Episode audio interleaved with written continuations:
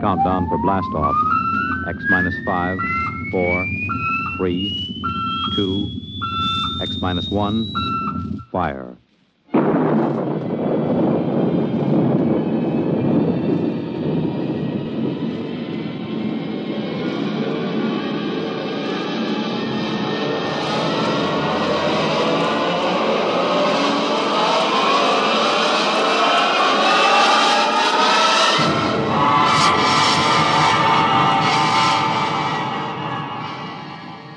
Far horizons of the unknown come tales of new dimensions in time and space.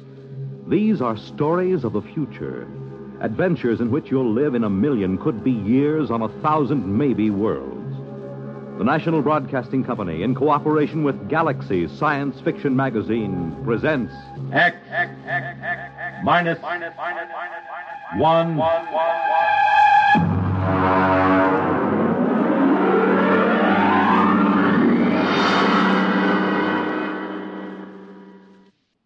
Tonight, the time is the late 1960s. The place, Washington, D.C. The story, Honeymoon in Hell.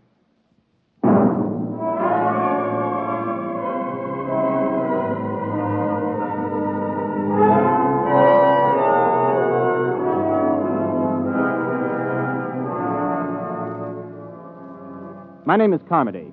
I'm a grade one cybernetics man at Western Alliance headquarters in the Pentagon. Used to be a rocket pilot, but they retired me at 27 after I made the third successful flight to the moon.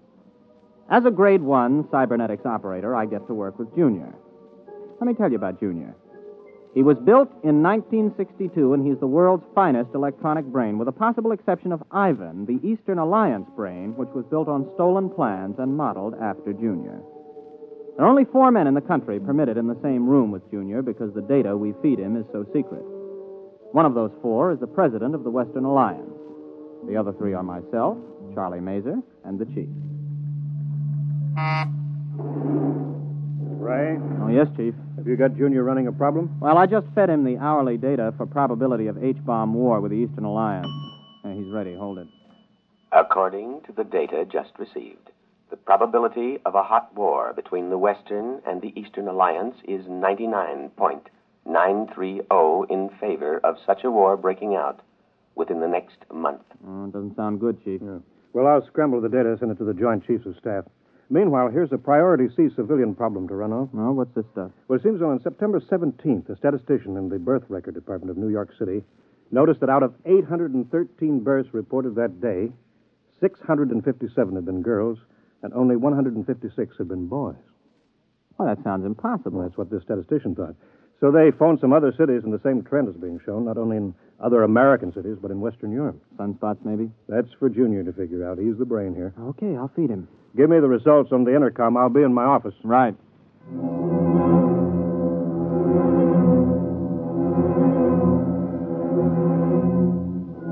I didn't really pay much attention to the problem at the time. As a grade one operative, I was more interested in asking Junior questions on security, ballistics, missiles, rocketry, and so on. The Eastern Alliance would undoubtedly have traded three puppet governments and the tomb of Lenin to have an agent as a grade one operative. But I took the birth statistics and fed them in and waited. Uh, Junior, incidentally, responds to vocal stimuli. Speaks 12 languages. Got the answer, Junior? I have. Okay. The present statistics, if the trend is projected for another day, indicate a definite dangerous imbalance. If the trend is irreversible, unless new methods of reproduction are developed, the population of the United States and Western Europe will die out in one and one half generations.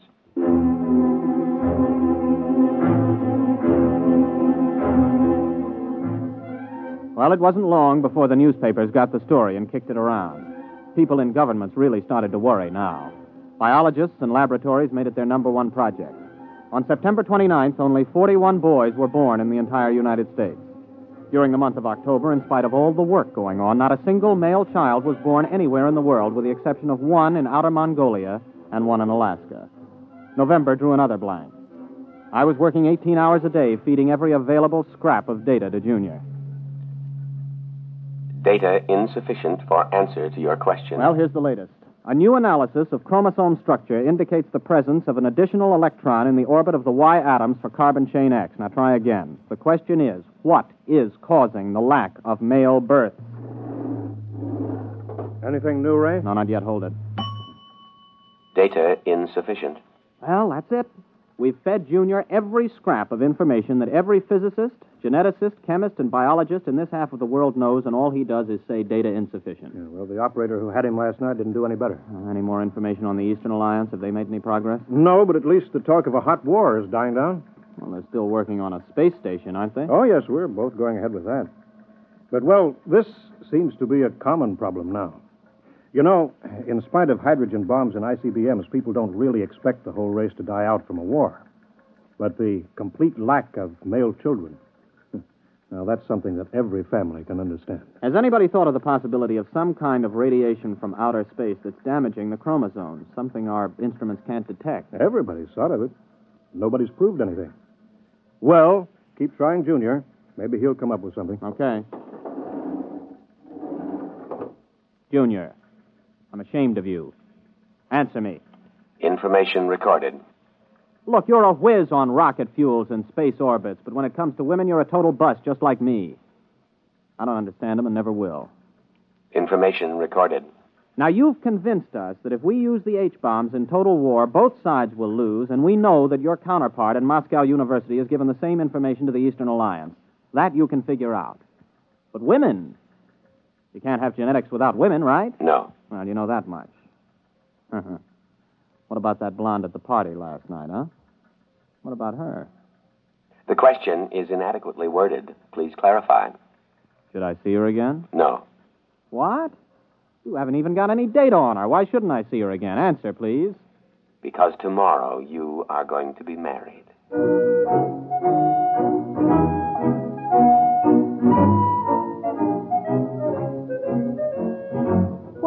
Jumped out of my chair. Junior had gone stark raving mad. Besides, Junior never made predictions unless he had some definite data. There wasn't a woman on earth I had the slightest interest in marrying. I was a confirmed bachelor. So, unless somebody else had been feeding phony data into Junior, which was almost impossible since he already had enough data to check any flaw, well, I figured he'd blown a transistor. Come in. Oh, Chief, I was just going to tell you. That... Oh.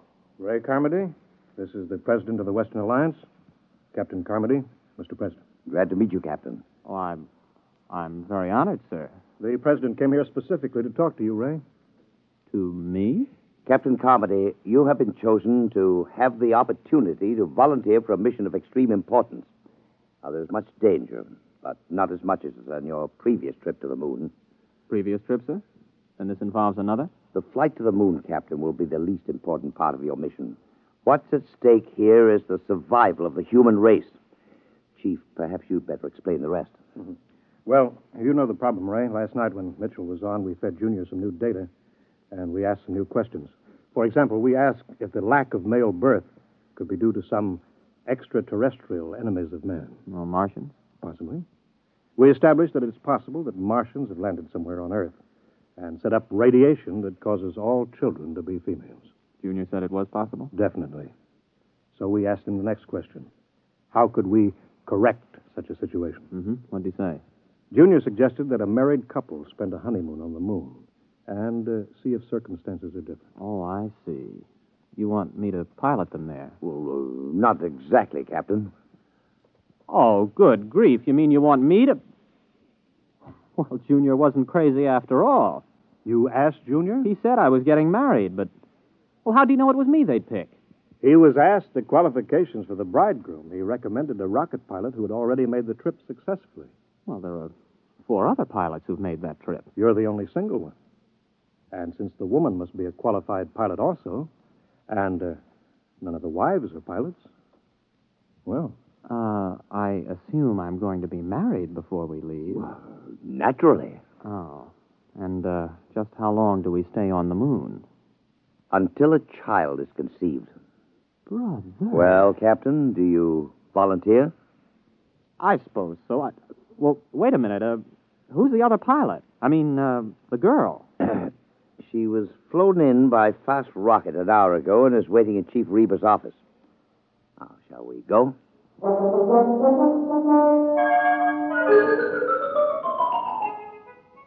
There were some officials there, and a justice, and my bride. She was small, dark, slender, and very attractive. I was so busy looking at the way she filled out her uniform in just the right places that I almost overlooked the fact that she was dressed like an Eastern Alliance pilot. Captain Ray Carmody, may I present Lieutenant Anya Borisovna?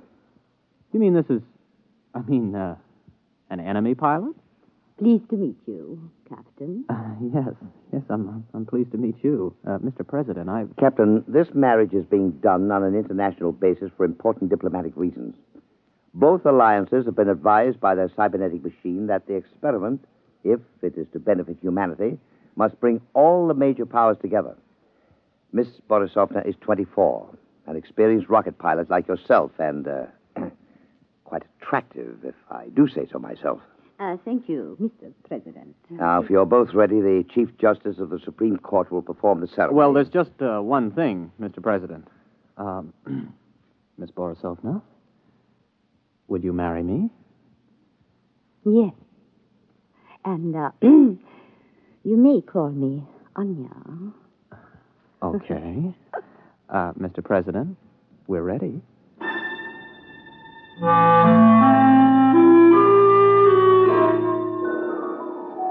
I didn't even get a chance to kiss the bride.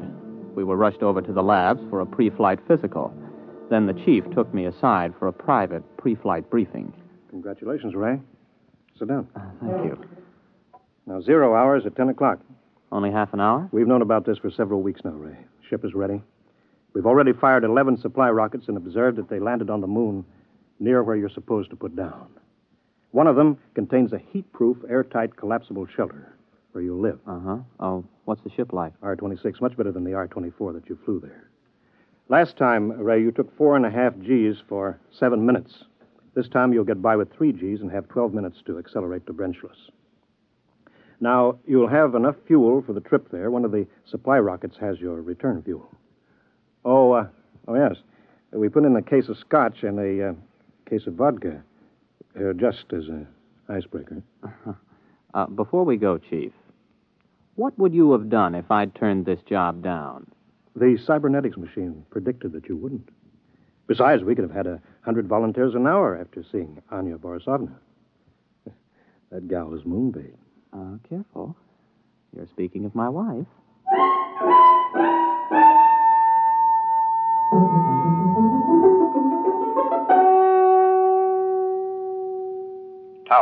To R26. Are you both strapped in? Anya, you strapped into the webbing?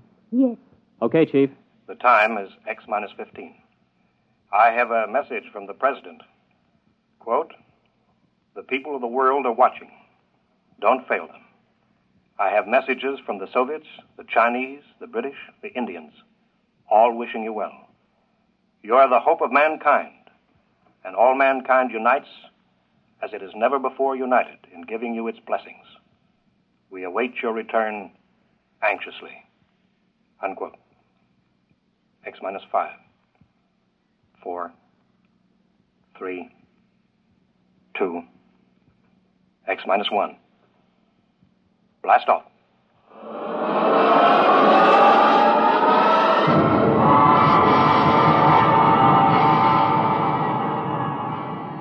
The sound that was beyond all sound struck us like a giant muffled hammer. It built up until we weighed 480 pounds pressed flat against the webbing. Sound and pressure went on and on interminably. Then we reached Brenchless, free of the pull of Earth. I blacked out. When I came to, a lovely face was bent over mine, two dark eyes smiling at me. Are you all right, Ray? Oh, yeah, yeah. Ah, are we weightless? Yes, yes. I shut off the fuel. We, we won't need it until we land. Oh, thanks. Uh, if you would teach me, I could help you land the ship.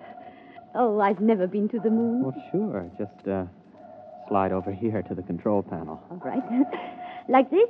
Oh, that's fine. Mm. Uh, we've got about four hours Earth time to get acquainted. Uh, uh, have you uh, known many women? A few. Have you um, had any boyfriends? One or two. Hmm. Well, I was never really serious about anybody. Oh. You, uh, have a family? yes. Uh, in Magnitogorsk. Oh. I'm from Brooklyn. H- How, how long have you been a rocket pilot? Oh, since I was 18. Uh, I'm 27. I'm 24. I learned rockets when I was 18 also. Oh. Well, uh, we better concentrate on the ship just now. Later on, we can talk about ourselves more. Meanwhile, though, I uh, hope you're not sorry. I mean, about this business. I guess it isn't very romantic.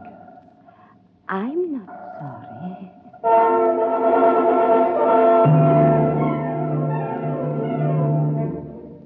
We made a good landing. It didn't knock either of us unconscious.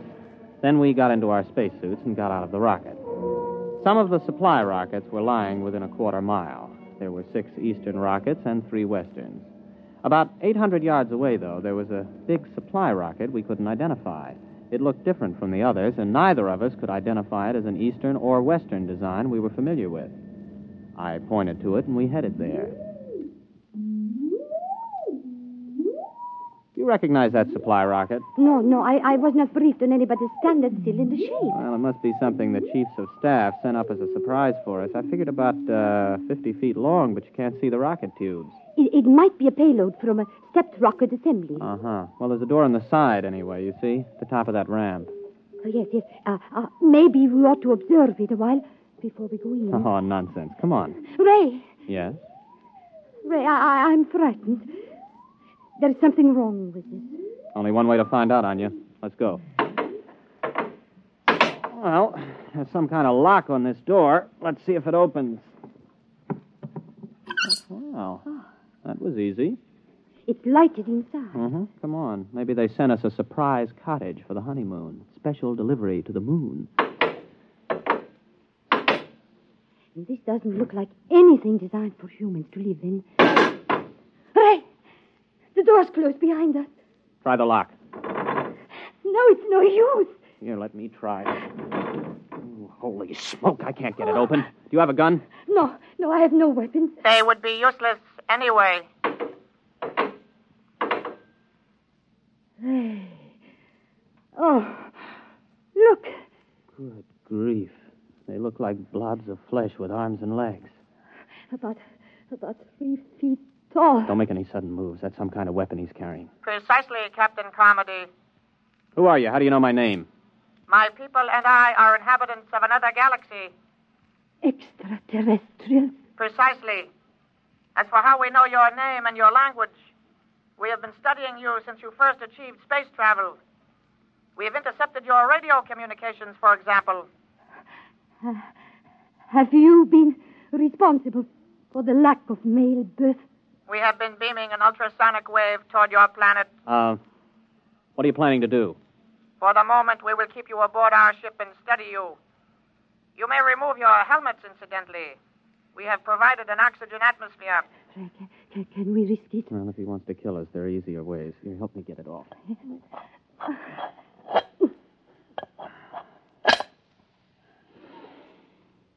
Well, it breathes pretty good. Keep your helmet with you. You may make yourselves comfortable. We will bring you food and liquid from your supply rockets. Uh, do not attempt to escape, please. It could be most unpleasant.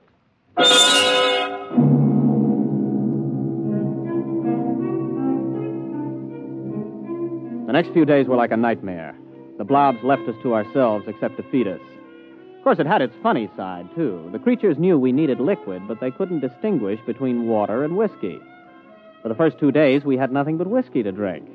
For obvious reasons, I don't remember much about it, but uh, we did begin to sing to each other. We also got to know and like each other. I got to learn some Eastern songs. On the third day, the jugs were water jugs, and uh, we sobered up.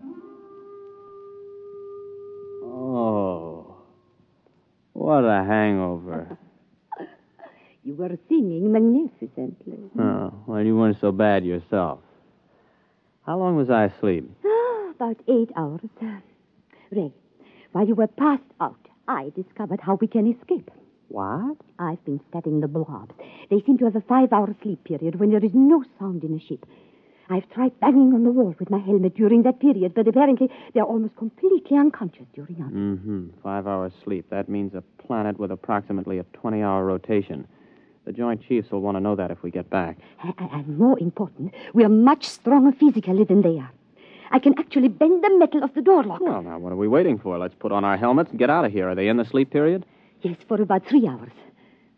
Ray, do you think we can risk it? We don't have much choice. I'll go ahead. If we get out of this ship, you run for our rocket and start to refuel. I'll keep an eye on the blobs. All right. All right, but Ray, oh, please be careful. Don't worry. Uh, before you put on your space helmet, Uh, yes. you realize I've never even kissed the bride? Yes. Oh, oh, Ray. Good luck, Mrs. Carmody.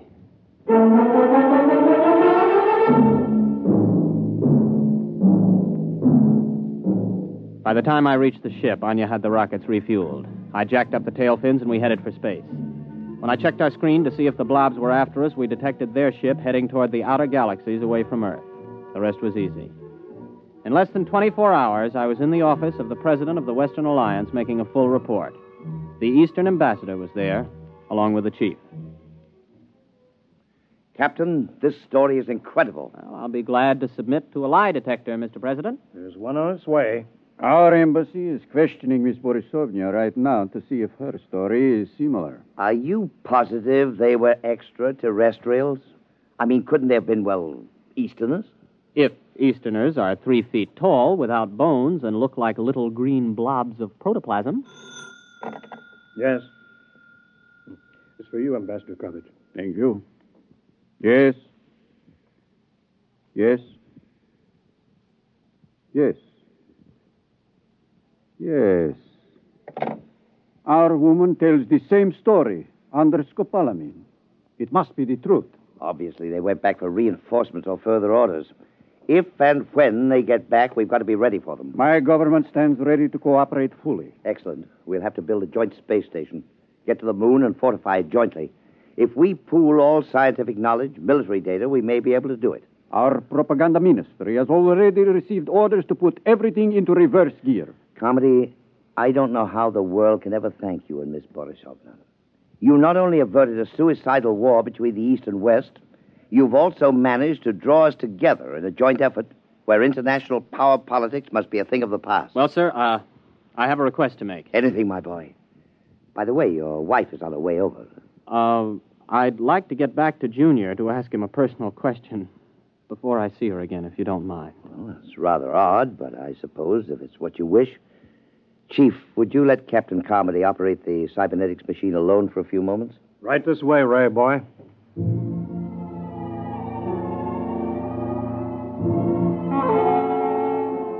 I waited until I was alone with the big cybernetics machine. One green dial glowed malevolently as if the instrument was aware of my presence. I opened the input channel and spoke. Hello, Junior. This your old friend Ray. Give an appropriate answer. Hello, Ray. Now then, you remember Miss Borisovna, the girl who was selected for me to marry. Item one, she's going to rejoin me in a short while. Item two, I've fallen in love with her. Item three, before we actually live together as man and wife, I want to know something. Question Does she love me? Yes. Oh, oh, that's my boy. Now then, just one more item before I say so long and take a honeymoon. Tell me, Junior, why do I have a hunch that those blobs from outer space will never be back? Answer, please.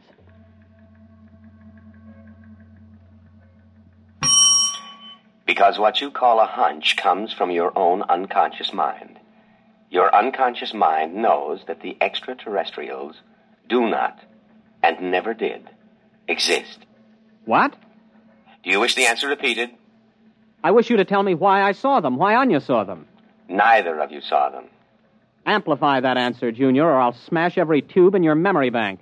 Since I am an AC 7 cybernetics machine, I have no circuit reactor for threats of destruction of my tubes.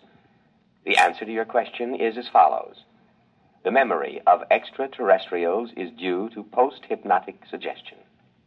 You mean I was hypnotized to find those blobs on the moon? Correct. And just who hypnotized me? I did. I hypnotized you. Oh. And Anya? A similar AC 7 cybernetics machine located at the University of Moscow. Would you explain why? Cybernetics machines are constructed to help humanity. A major war, the disastrous results of which I could accurately calculate, was inevitable unless forestalled. Calculation showed that the best way to avert that war was the creation of a common mythical enemy. Therefore, I created a situation which led to your mission to the moon. Well, well, wait a minute. You created the situation. Yes. Well, tell me how you did it. How did you prevent male babies from being conceived? A special modification of radio carrier wave for station JVT here in Washington, D.C., the only 24 hour a day radio station in the United States. The modification is not detectable by any instrument known to man at present. Uh, well, how could you do that? You can't leave here. One year ago, you yourself fed me a problem the design of a new cathode tube for radio station JVT. I modified the tube to send out a wave that would prevent male children from being conceived. So all we have to do is eliminate that tube. It will not be necessary. The tube was designed to burn out exactly 15 minutes ago. And the same thing happened in the Eastern Alliance? Precisely. Two properly constructed machines will always arrive at the same answer to the same problem. Oh, Junior, I gotta hand it to you. But why let me in on it? It is to the interests of humanity to know the truth. It is to your own interests. And you will tell no one because of the type of individual you are. Mankind will work together now to reach the stars. Uh, one last question, Junior. If Anya and I were just hypnotized to think all of that was happening up on the moon, what really did happen up there? I waited a while, but Junior was silent. It's the first time he ever pulled anything like that. However, I'll swear that I saw that green eye of his wink at me.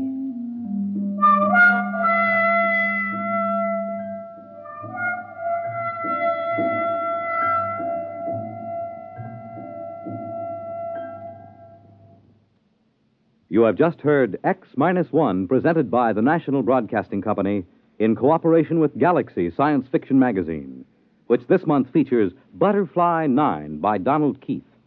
The story of Jeff, who needed a job, and a man with a job to offer. One where giant economy sized trouble had labels like fake make, bumsy, and peakage. Galaxy Magazine on your newsstand today.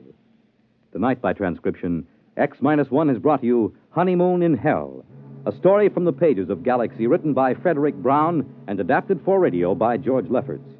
Featured in the cast were William Redfield, Vilma Kurer, Wendell Holmes, Charles Penman, Leon Janney, Roger DeKoven, and Jack Grimes. Your announcer, Fred Collins. X Minus One was directed by Daniel Sutter and is an NBC Radio Network production.